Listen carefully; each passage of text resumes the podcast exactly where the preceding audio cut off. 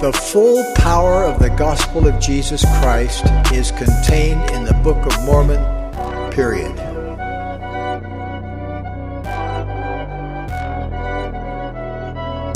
And the Book of Mormon is replete with examples of disciples and prophets who knew and understood and were transformed by the enabling power of atonement.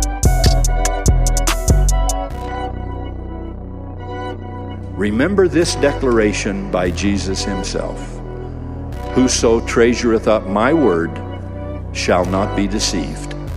And in the last days, neither your heart nor your faith will fail you.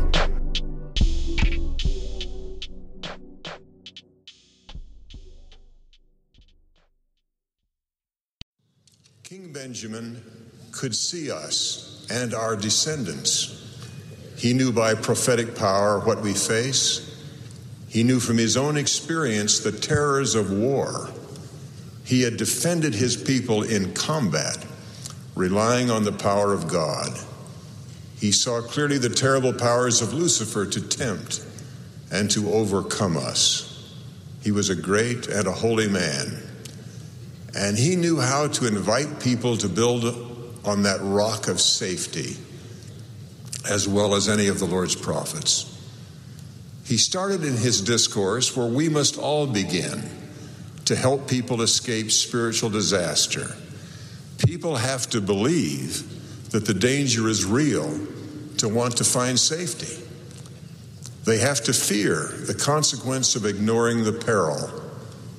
He made clear the hazards we face because we are free to choose between right and wrong, and because we cannot avoid the consequences of those choices.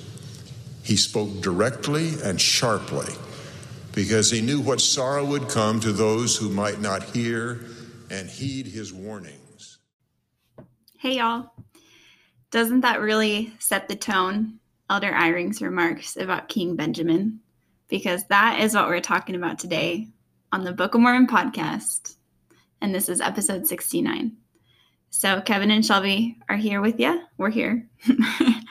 and I really enjoyed listening to Elder Eyring's remarks about King Benjamin and the kind of man that he was. And so I'm excited to discuss chapter three. I mean, that's where we're at in the Book of Mormon and get into those, um, just really dive in. I took Kevin's line, but really dive in to what the scriptures and what King Benjamin is really trying to teach us. Because last week, you guys, was the beginning of his address. And so now we're moving into continuing his address. So, I think Elder Eyring really set it up really good to know what to expect. Well, yeah, he, you know, that that clip references some of the warnings that um, King Benjamin made known to the people. You know, the the consequences of sin, right, and also of not repenting of their sins. And now that he's made those uh, that portion of the address he continues his address in mosiah chapter 3 um, and i've kind of like what i did was i put a note over this whole chapter and i put i, I wrote the plan of salvation and then i said i put jesus christ is at the center of that plan Hmm. And it's true. So, something I want to point out right away, well, for referencing the first verse and kind of what Elder Eyring, that opening remark said, President Eyring, um, King Benjamin saw our day. He saw the influences of Satan and how we could easily be entrapped, I would say. And in verse one, it says, uh, My brother and I would call your attention for I have somewhat more to speak unto you. For behold, I have things to tell you concerning that which is to come. That last little phrase, for that which is to come, tells you that, I mean, I don't, I know this is obvious, but he's a seer. he can see. Joseph Smith was also a seer. Our prophets can see ahead further um, to help warn and guide the people to prepare for Christ. And so it's the same thing happening here with King Benjamin as to what happens to President Nelson today. And so it's just when you really have that perspective of look, they saw what was going to happen, and King Benjamin saw us. He saw our day. He saw these things. And he's honing in on these key things. And one of those goes right back to what you said, which is Jesus Christ. Yeah. Right? His his plan of salvation and the atonement being at the center of everything. And these people, the people of Zarahemla, they know concerning Jesus Christ, mm-hmm. the gospel. Right. And they may even know, and if they don't, King King Benjamin's about to explain it to them that they are in a preparatory gospel, mm-hmm. which you know includes the law of Moses, right? Right. And so he goes on to recount a vision that he saw, or mm-hmm. rather something that an angel told, and or he I guess he says an angel made known unto him, right? Mm-hmm an angel of God. Um, so this is what the angel made known unto King Benjamin. He said unto me, Awake and hear the words which I shall tell thee. In verse 3 And behold, I am come to declare unto you the glad tidings of great joy. Um, for the Lord hath heard thy prayers, and hath judged of thy righteousness, and hath sent me to declare unto thee that thou mayest rejoice, and that thou mayest re- declare unto thy people that they may also be filled with joy. I think that's interesting. So obviously, King Benjamin was praying on behalf of his people. He's a righteous ruler and God fearing. And I would say that that's also God trusting, mm-hmm. right? And he decides to uh, well, and he's visited by an angel of God. And sure, it it puts King Benjamin at ease. It makes his joy. He, it causes him to rejoice, but it's really for the purpose of causing his people to rejoice. And so, uh, remember, just like then elder, now President Eyring said, and just like we learned about last week, you know, as we uh, those who sin and do not repent, they're in trouble.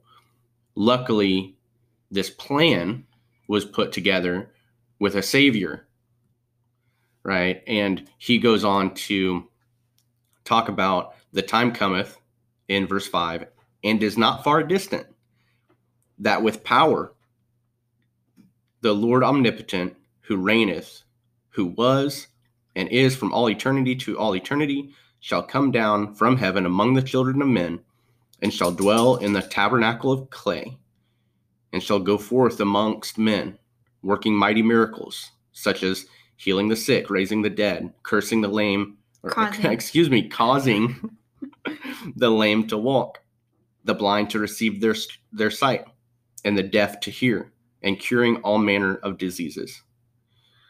Um, and this is he's talking about Jesus Christ coming in the flesh.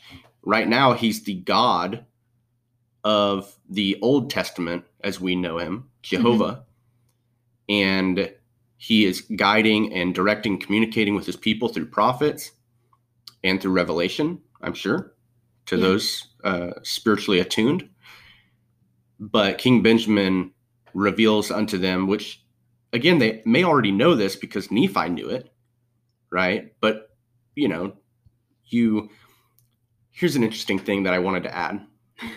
And I know I'm talking a lot, but just because Nephi knew it and wrote it down on plates and Jacob knew it and some other prophets along the way knew it doesn't mean everybody on in the continent knew it or even all the people of Zarahemla.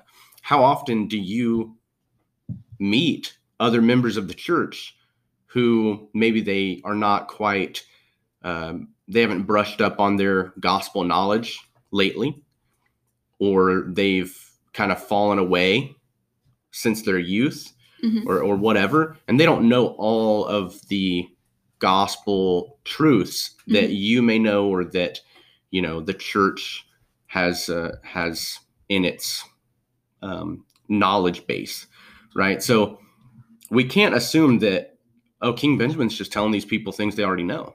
There's some people out there who either they don't know it because they haven't necessarily been taught it, they haven't had the chance to be taught it because maybe their parents, you know, whatever, didn't teach them, or they just haven't received a testimony of it yet. So I thought I would add that, like understanding the audience that he's speaking to. I like that. Um, what I took from this verse is actually when King Benjamin says, "And the time cometh, and is not far distant." I took a note of when this chapter was written, and it was, or the time frame of this being given was 124 BC, and then even then, Christ being born 124 years later, still he has to get to about age 33 when he begins his ministry. Hmm. So add on another 33 years to that. You know, you're looking at like 100 and uh, like 70 something, 180 years, right? But it really wasn't that far away, you know, in, the time frame of. I mean, we can't really comprehend time that well.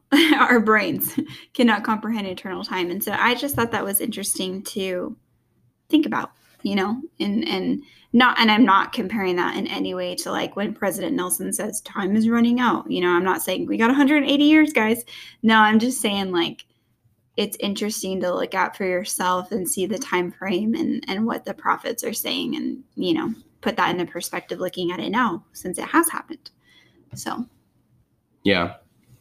Because a- and yeah, I like that. basically just a little fun fact to take yourself and and learn from it Yeah. is what I would say. But I did want to point it out. And and in this chapter specifically, when it says like what he does, you know, working mighty miracles, healing the sick, raising the dead, I highlighted each one in different colors, and it literally looks like a rainbow because he does so much for us while he's here. And he's teaching about what, and he even does more in verse six too, um, casting out devils and evil spirits. And he's it just keeps going on what the Lord does for us in verse 7 as well. So, and those things are are more um, personal, right? I, I to all of us. mhm, They're broad, but they're personal because in in verse five, the working mighty miracles as he comes down or goes forth amongst men while he's in the in the flesh. Those are things that he did personally to people in Palestine, right? And then later, when he was resurrected, he did those same things in the American continent uh, or in the American uh, continent. But in verse 7, saying, He shall suffer temptations and pain of body, hunger, thirst, fatigue, even more than a man can suffer. Um, those things, although they are done for each of us, they are done for all of us and mhm. so tho- that's that's you know that was part of his high commission yeah. So, I want to bring this back to Elder Eyring's opening remarks. I like I like that we started with him. Um he sh- okay, let me get my words here. He basically says that King Benjamin saw the the plan of the adversary, saw the plan of Satan, and how to entrap us. Hmm. Um, God also knows that. Our Heavenly Father knows that.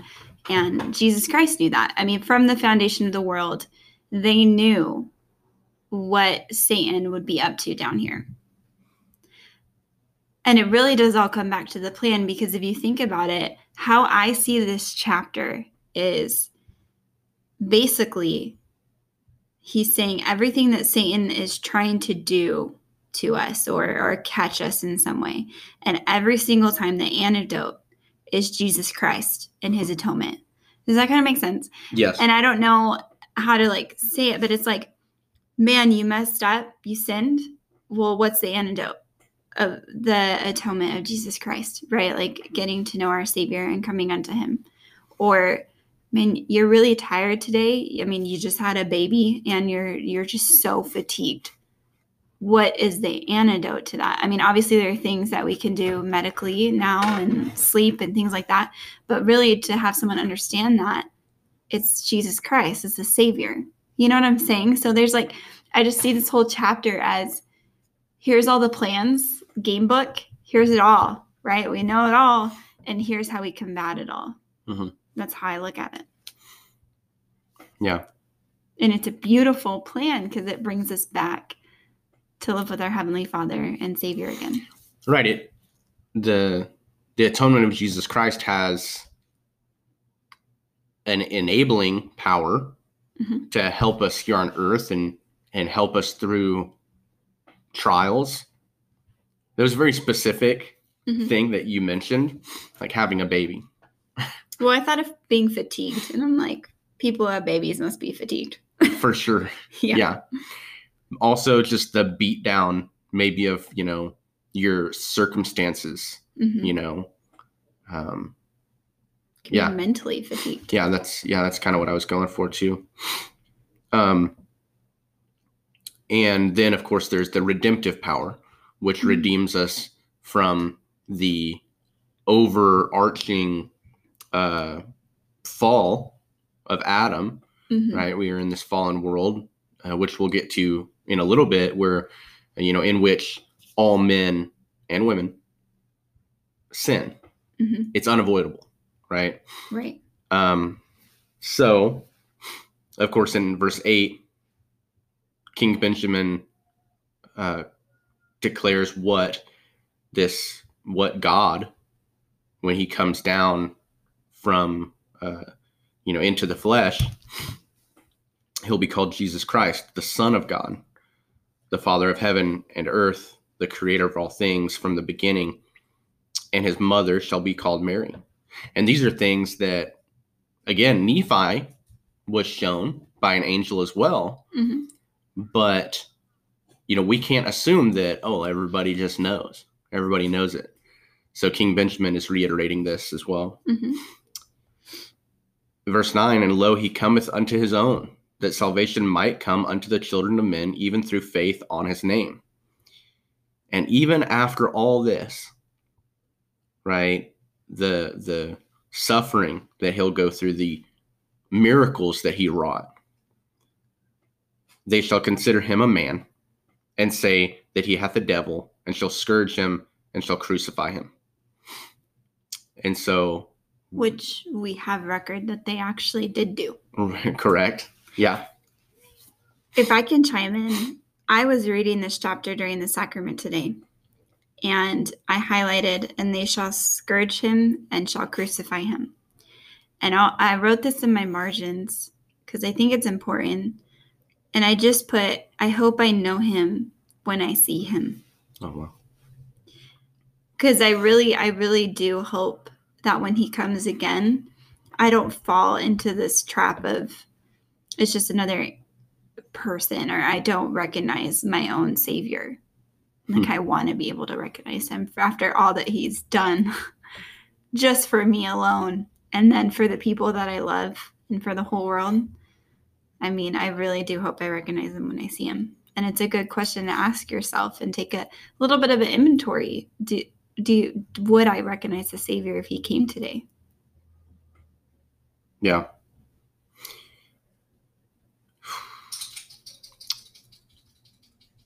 I just I kind of put myself in a in the perspective and the the shoes of people here in Zarahemla who are listening to this, and they're like, "Whoa, you know this the this the Lord omnipotent. He comes down, he does all this, and then he's he's murdered, right? Yeah, basically. Crucified. Yeah. Um, and in verse 10, King Benjamin says, And he shall rise the third day from the dead, and behold, he standeth to judge the world And behold, all these things are done that a righteous judgment might come upon the children of men. What does what is he actually referring to there? You know, all these things. That means all these things.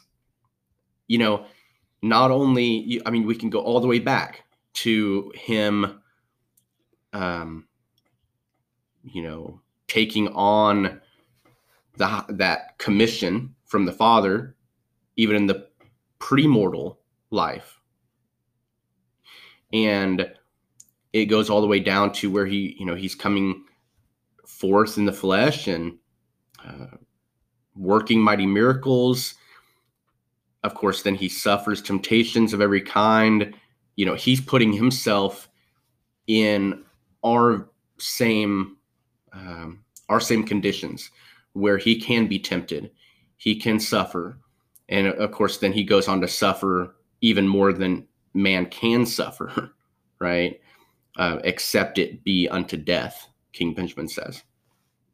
And yeah, I mean, all these things are ensuring that he is qualified to judge us perfectly. Right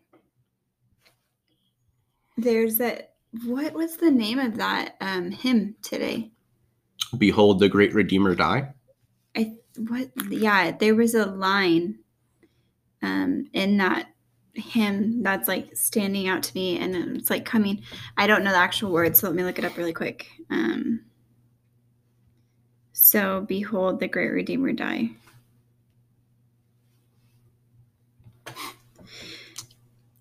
there's something about right here.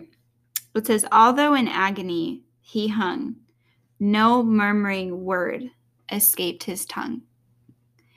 That to me shows how his judgment is also just um, in just one little way. Because he he never murmured when any of this was being done to him. And i and i liked that phrase today in the sacrament hymn like no murmuring word escaped his tongue. His high commission to fulfill. Like he knew what was on the line by giving in right. right? He knew man every single person that has lived is living right now or ever will live which i'm sure he had a capacity to know who was still coming. If i let anything overcome me right now which he didn't, you know, but that thought if he if you're to let anything overcome you, um, it fails. The plan fails. I can't ensure righteous judgment of my people. And so that just spoke volumes to me in the sacrament today about our Savior.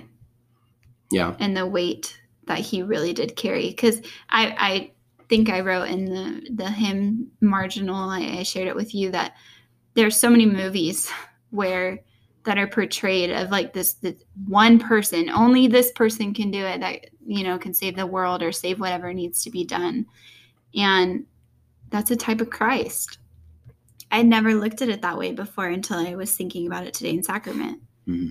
it's a type of christ because it's just that one person who is assigned and you know that one calling whatever it is they need to do so he really does understand everything. you know? Yeah. He understands the needs of his people and he knew what was on the line and he fulfilled it.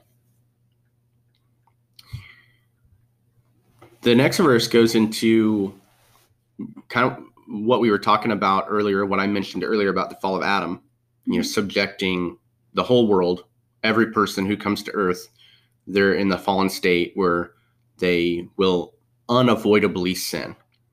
Mm-hmm. Um, and it says his blood, the blood of Jesus Christ, atones, well, atoneth mm-hmm. for the sins of those who have fallen by the transgression of Adam, who have died not knowing the will of God concerning them, or who have ignorantly sinned. So that's one. That's one way that the judgment is just. Just right righteously just. Those who unavoidably sin because of their fallen nature and did not have uh, who who died not knowing the will of God, his blood atoneth for them, right? However, woe, woe unto him who knoweth that he rebelleth against God. For salvation cometh to none except, excuse me, to none such except it be through repentance and faith on the Lord Jesus Christ. So if you do know God, if you know concerning his will, you have to repent. It's not a option like, yeah, I could repent. No, you have to repent, which our current prophet, the president of the church, President Russell M. Nelson, he has done such a marvelous job at de- defining repentance in a positive light. Mhm. I'm not saying he's the first. I'm not saying that it was all weeping and gnashing of teeth before, Mhm. but he has done a great job in the short amount of time he's been with us as president that repentance is a good thing it's a positive thing or rather it can be um, if you choose to look at it in that that way Mhm. so And and in verse 13, you basically just gave a modern day example of what the Lord does. It says he he has sent his holy prophets among the children to declare all these things that that those whosoever should believe that Christ should come the same might receive the remission of their sins and rejoice with exceedingly great joy Mm. even as though he had already come among them. So these are people who are looking forward to Christ coming yeah okay and and doing the things that king benjamin is talking about. We today are the people who are looking back believing that this happened Hmm. right? Because we have all this record. And at the beginning um in verse 3 was it? Oh four three. So the angel who came and talked to king benjamin is saying that I want you to declare unto this people that they may be filled with joy too. And then I believe that comes at the end of verse 13 about having how do we get that joy? It's through the remission of their sins and looking forward to Christ as he had as it had already happened even though it hadn't right, right. That's really cool to think about because my whole life I've looked back as it did happen and believed that it happened. But they have the perspective of the other, right? It will happen, but I'm acting like it has.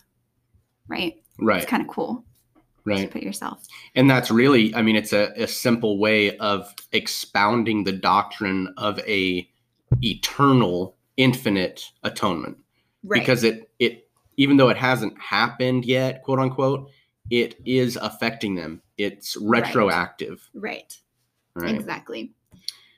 And the prophets and the Lord, uh, well, the Lord sends his prophets to testify of these things. They're always inviting us to repent. Um, but, however, 14, it says, The Lord God saw that his people were a stiff necked people, and he appointed unto them a law, even the law of Moses. So he knew that we would be stubborn. Shocker, right? But some of us get super stubborn and super stiff necked. Um, and that's why he gives unto them the law of Moses to point them forward to Christ. yeah in verse 15 it goes on to explain further and many signs and wonders and types and shadows showed he unto them concerning his coming and also holy prophets spake unto them concerning his coming and yet they hardened their hearts and understood not that the law of moses availeth nothing except it were through the atonement of his blood. It's understood that the law of moses was strict. Yeah. right? And you know those and i'm not i'm not i hope i'm not coming across as uh as pharisaical here like when i'm saying this but those who understand the commandments today see it no less strict as you know than the law of moses it's just that there aren't these strict ritualistic you know ceremonies that we do but the way that we do live our lives and Mhm. and carry ourselves and and act in faith and uh, unto repentance and all these things those things have to be very strict or or rather disciplined right we i think not strict but we have to be disciplined in living these principles It's interesting because you think about the law of Moses. I mean, they did a lot of sacrifices, they Right. were offering a lot on the altar. And it's so cool because obviously God and Heavenly Father, God, Heavenly Father and Jesus Christ knew what our time would look like. And us, if we were still burning, like, you know, our, our raising lambs, like he knew we weren't going to be raising lambs and like offering them up for you know, sacrifice. And so he then switched it. I wouldn't say switched it, but made it more applicable for our day to live. Right? Do you get what I'm trying to say? no i do i, I see what you're saying I don't. I don't know if you have more words to explain what I'm saying, but No, I, I- it's just cool how he he knew the time period and knew what we would need.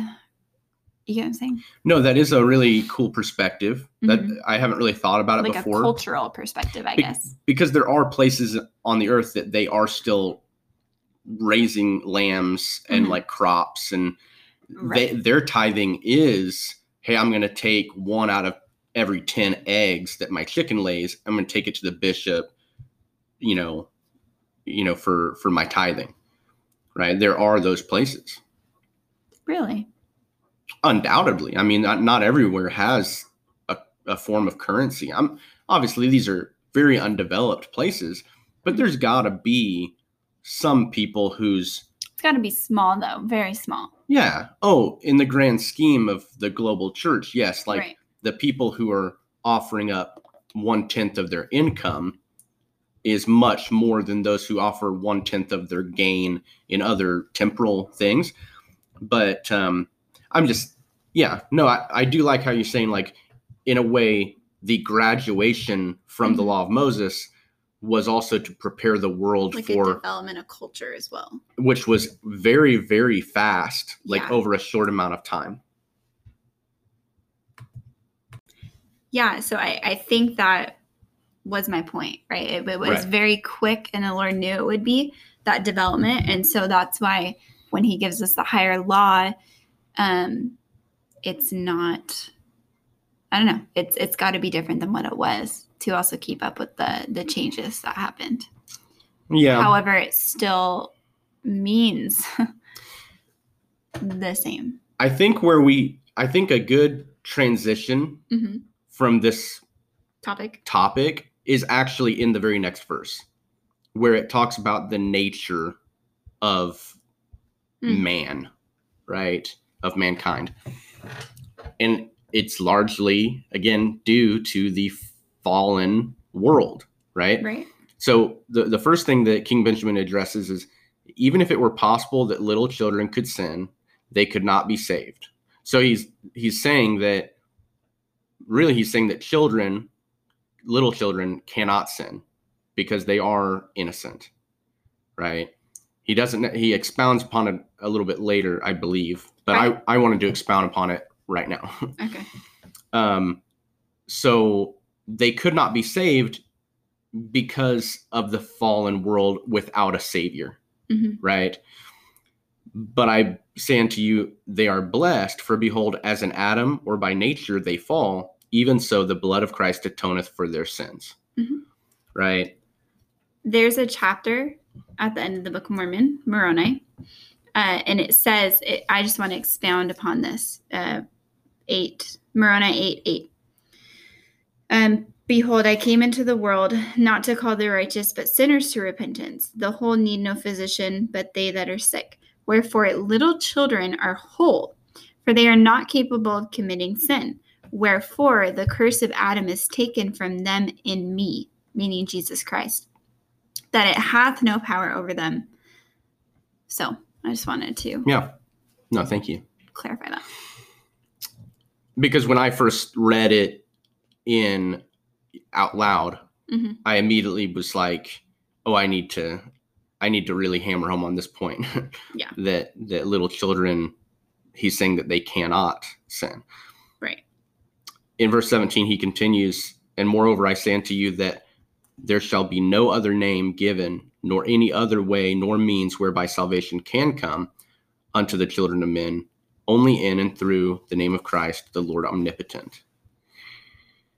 For behold, he judgeth, and his judgment is just, and the infant perisheth not that dieth in his infancy. But men drink damnation to their own souls, except they humble themselves and become as little children, and believe that salvation was and is and is to come in and through the atoning blood of Christ, the Lord omnipotent. So this the, the reason that I thought that this was a good transition from what we were talking about with regard to I kind of feel like I'm I'm back backpedaling for no reason. So I'll kind of keep it brief. But how we were talking about, you know, the law of Moses, one of the reasons it changed or was fulfilled, the reason it was fulfilled was because Christ came. Is because Jesus Christ was the actual lamb to the slaughter, slaughtered, um, being perfect he was the only sacrifice that ever needed to be made, right? He's the literal sacrifice, the burnt offerings that were offered all throughout time before that point, they were symbolic of him being sacrificed, right? So going forward, we we don't need any more sacrifices, live mm-hmm. animal sacrifices. Instead, we're going to need our heart. Oh, uh, you were pointing at your heart, and I was yeah. like, sacrifice my heart? No, no, no, no. The the now we our behavior, our thoughts, ourselves, it, ourselves, and I, I can't. I I, I want to stress it that it's so much harder to actually just be a good person instead of oh man, I messed up. All right, let me chop this lamb up, right? That's a lot easier than to change my nature, mm-hmm. right? So that's what King Benjamin goes on to talk about is changing our nature. And if I may, you may. In verse 19, he says, For the natural man is an enemy to God and has been from the fall of Adam and will be forever and ever, unless he yields to the enticings of the Holy Spirit and putteth off the natural man and becometh a saint through the atonement of Christ the Lord and becometh as a child, submissive, meek, humble, patient, full of love, willing to submit to all things which the Lord seeth fit to inflict upon him, even as a child doth submit to his father. Before I go on, and I want to turn over some thoughts to you, Shelby. But I wanted to reference the Book of Mormon student manual, which I thought was appropriate. It says the terms natural or by nature are commonly used, or as commonly used, indicate an inherent part of our identity, something with which we are born. In the scriptures, however, natural means fallen or sinful. Though born innocent, all men, through the fall of Adam, come into a fallen world and into a state of spiritual death, separated from the presence of God. Knowing good and evil and living in this imperfect state, all men sin and experience a resultant fall of their own uh, of their own. in other words, it is through the transgression of God's law that one becomes a natural man. Hence, a natural man is an enemy to God until he qualifies for the cleansing influence of the atonement through living the commandments of God. The only reason I wanted to bring that up is because several years ago, I I said um, I referred to my sinful nature, and all of our sinful nature is you know, the natural man. And the person who I was speaking to was like, oh, that doesn't sit right with me. You know, don't you think that, you know, your natural you know what you were born with is good and it's kind of the world that inflicts it upon you or, or like wouldn't god make you perfect? And you know and, and i was like oh i don't really know what to say because i didn't really like i said one thing but they interpreted as another. So i thought that it was important to kind of explain more about what this means in the in the scriptural sense Yeah. I wanted to give a really simple example of this in action. And it happened to us yesterday. Oh. And it's super simple, very, very simple. Okay. But we believe in uh, one of the articles of faith, or that we believe in being honest, true, chaste, benevolent, virtuous, and in doing good to all men, right? And indeed, we may say that we follow the admonition of Paul. We believe all things, we hope all things, we have endured many things, and hope to be able to endure all things. wow If there is anything virtuous, lovely, or good report or praiseworthy, we seek after these things. some scripture mastery there Uh, it's just the 13th article of faith. However, I focused on the first part. That was a little challenge to myself to see if I remembered it. So I know. thanks for everyone listening. But true, chaste, beloved, virtuous uh, commandments. One of the commandments we have is to be honest with our fellow men. Um, it's something the Lord's asked us to do, right? As we follow that, we do become, uh, we put off the natural man that would want to be dishonest. Okay. So we were at Old Navy and Kevin had been needing some pants and a few shirts. He just needed some updates on his wardrobe because his pants, you know how Okay. guys, you know how guys are. They just move along they take forever to buy new clothes. So we're at Old Navy and um the pants we're getting, he's getting three pairs of pants. They're twenty dollars each. And I'm telling you this because it will make sense. And you got three shirts and they were ten dollars each. So this adds up to about a hundred, right? Now we're at the register and as she tells us the total, it says 79 or it says like 80. And I'm like, I, I had been doing the math in my head, right? And then I had this thought, which is the spirit. Okay, I'm yielding to this thought of the spirit because I want to be honest. And I'm thinking, maybe there's just some discount going on. But then I was like, uh, you know, the thought was just ask her. So then I say, hey, did you get all three pairs of pants scanned? And she goes, she looks and she goes, oh no, I didn't. And she scans the last one, and then the bill goes up to what we thought it would be. That is an example of putting off the natural man in a very simple way because there was another part of me for a split second that thought, Shelby, if you ask, you might be losing a free pair of pants, right? You know, you you might walk out of here with a free pair of pants. I still would have felt guilty even if I had done that and not ask. I would have known and I would have came back because I'm trying to be like Christ would.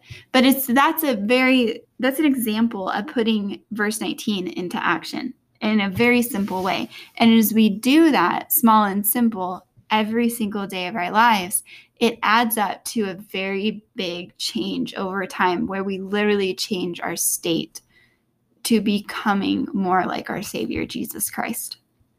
So I just wanted to share that um, example because it is really that simple. yeah So now you know. and it was a cool experience It really was because Kevin, you had some of the same similar thoughts, though. You just thought it was a discount as well, um, and uh, he felt the same way. I was just Yeah. the one to ask the question of, "Hey, did you ring up all of the pants? Because twenty dollars is missing somewhere, unless we just got twenty dollars off that we didn't know, right? right So,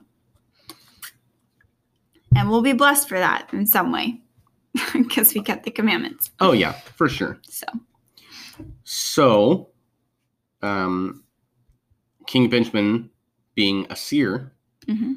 he goes on to speak more concerning the time shall come when the knowledge of a Savior shall spread throughout every nation, kindred, tongue, and people. When that time cometh, none shall be found blameless before God, except it be little children, only through repentance um, and faith on the name of the Lord God omnipotent. So, and this you know this refers to a time um, that you know all people will know the name of Jesus Christ, and none will be able to deny him. It's true. And I, I say that, and I I also wanted to add there's still going to be people who do deny him. It, obviously, you you will not be able to um, reasonably deny him, but I do believe that people will because they're they are stiff necked and they've hardened their heart. Um, and that's why prophets all throughout time and today uh, do cry repentance. Change your natural stiff necked nature and yield to the Spirit. Um, and uh, King Benjamin kind of finishes that thought by saying that, you know, the, the words that he's spoken were commanded of God, um, and that they shall stand as a bright testimony against this people at the judgment day in verse 24. So And- from there, what are your thoughts, Sean? I was just saying, this is why prophets um, say, like, I think it's Moroni or Mormon who says this, but I will meet you at the judgment bar of God, Yeah. and my words shall stand against you at that day. This is why those prophets say this, because the testimony of their words will stand against you or for you at Mhm. that last day For sure. with how we decide to act or choose to act or, you know, our choices. Yeah. Um, yeah, and and and he, I guess he goes on to say that you know if they're evil, uh, basically you're gonna want to shrink from the presence of God because you're gonna have a knowledge of that perfectly clear that that was not what you should have been doing, Hmm. and you can't deny it. You cannot deny it because the judgment is just. It's it's been set, and so if they are evil acts, then my goodness, I understand why that would be such a torment because at that point, if you have not repented, what do you do? It's this awful state of guilt. And if you've ever felt guilty before, it is not a good feeling. I don't like feeling guilty. Yeah, I me really neither. don't. That's why I'm always trying to be honest. so, anyway, that's in verse 25, if you guys were wondering. and he you know he goes on and this in a way is kind of reiterating what he talked about in the last chapter at the very end um, when he talks about the awful situation of those that have fallen into transgression but more those who have done that and don't repent right? Don't change their ways. And that's the thing is that what we're talking about when we talk about repentance is again just changing from that nature allowing the atonement of jesus christ to change us to to heal cleanse us and move forward it Mhm. doesn't mean spend the rest of your days languishing in What you you, know did. in what we did it's to move forward and um, having offered up uh, our hearts to him I think it comes down to this those people that might not move forward, it's because they must not trust in that promise that the Lord really does forgive. You know, because if you if you're truly repenting, you're moving forward in faith that the Lord's going to forgive and he's going to forgive it and he's going to let you move forward and him move forward. And when we stay there and don't let ourselves move forward, there has to be some lack of understanding or lack of trust going on. Mhm. There's also, from my studies and classes that I've been in, there are also people whose identity is tied with the, you know, to the mistakes that they've made. And so, you know, they don't, they don't want to be, they don't, it's not it's a weird. I, I haven't prepared my thoughts on this, so if I say something that seems kind of off, then this is the gospel according to Kevin. um, but you know, some people, although they want to be forgiven or they want to be pardoned, but they don't want to necessarily give everything away. Mm-hmm. And when I say that, they don't want to give away those things that make them who they are in their own mind, in their own mind's eye. Mm-hmm. Like, I'm the person who committed adultery. Mm-hmm. I'm the person who, you know, who lied and stole, committed murder. I'm that person. And if I give that away, who am I? I'm, you know, am I even worse without, you know, mm. I don't know. There, there's there's something along those lines, but the the fact is is that your sins have already been paid for, and we've talked about this in recent Multiple episodes. Times, yeah. yeah. So I won't go too hard on it on that point, but you just need to give it over to the Lord so that you can move forward. It's like holding a bomb in your hand and you're like, no, it's mine. And the Lord's like, yo, I've already taken that and detonated it. Like or, it's already yeah, disarmed or it, disarmed maybe. it. I don't know. Yeah, that's the better word. And you're just over there like, no, I gotta keep it. That's so stupid, right? Like that's dumb because it's gonna blow up in your head. Well, and no, like here, here no, you, let me repair that analogy if I may. what do you mean? Repair? You've got the bomb. Okay. It's been disarmed by the Lord. Yeah. But because you haven't let you haven't really believed it. You don't believe in his disarming power. power. You're saying, no, this thing is gonna blow. Uh-huh. I know it's gonna blow up, and you mm. can't tell me otherwise, right? Mm-hmm. This is a bomb. Mm-hmm. Bombs blow up. Right. Right. You, you. It's a preconceived notion that you're just a sinner, or that mm. this is just who you are and you and, can never move forward from and i'm not going to change right even if i were to believe that i could be forgiven some people don't think that the people around them will move on either. So it's like i'd rather i would rather just be this person. And then this procrastinating the day of your repentance saying well you know uh, in the millennium it'll all be figured out or in, in the spirit world it'll all be figured out you know? That's it's too late. Yeah. Nevertheless i do i don't i didn't necessarily prepare and i know shelby you didn't prepare um well, actually i don't know that you didn't prepare but i don't think you went too far if at all into chapter four no, in your studies. not. But, but it I, is my favorite chapter. I do want to end this episode just creeping forward a little bit into chapter 4 where it says in verse 1 and now it came to pass that when king benjamin had made an end of speaking the words which had been delivered unto him by the angel of the lord that he cast his eyes around about on the multitude and behold they had fallen to the earth for the fear of the lord had come upon them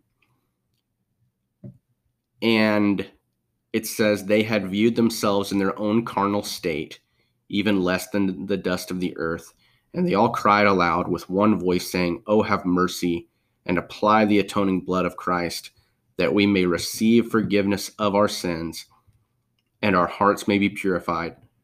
For we believe in Jesus Christ, the Son of God, who created heaven and earth and all things, who shall come down among the children of men and I just put in my notes faith unto repentance.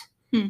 They had exercised faith and now they were ready to repent, to repent and uh, as a um, I guess a, a consequence or the next thing that happens after they've decided to repent is that they repent.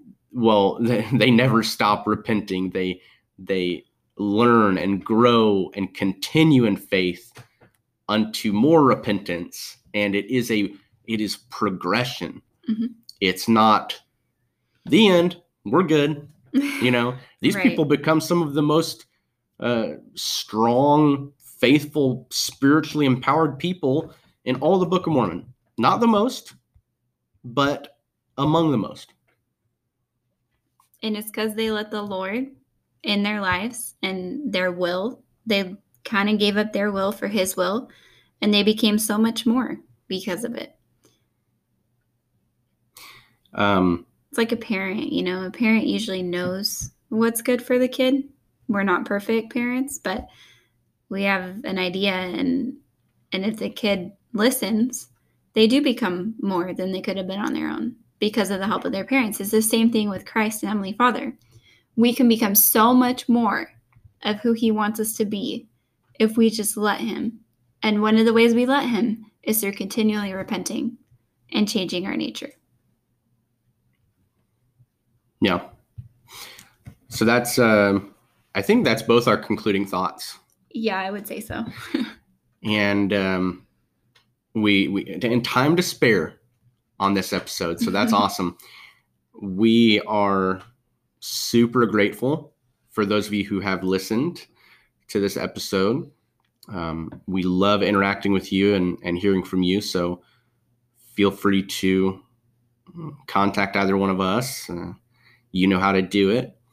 Um, I say that obviously it's through social media, through our phone number, because you may have it. Um, it's not hard to get either if you want to stay in more con- in more consistent contact with us. Um, a few last mentions.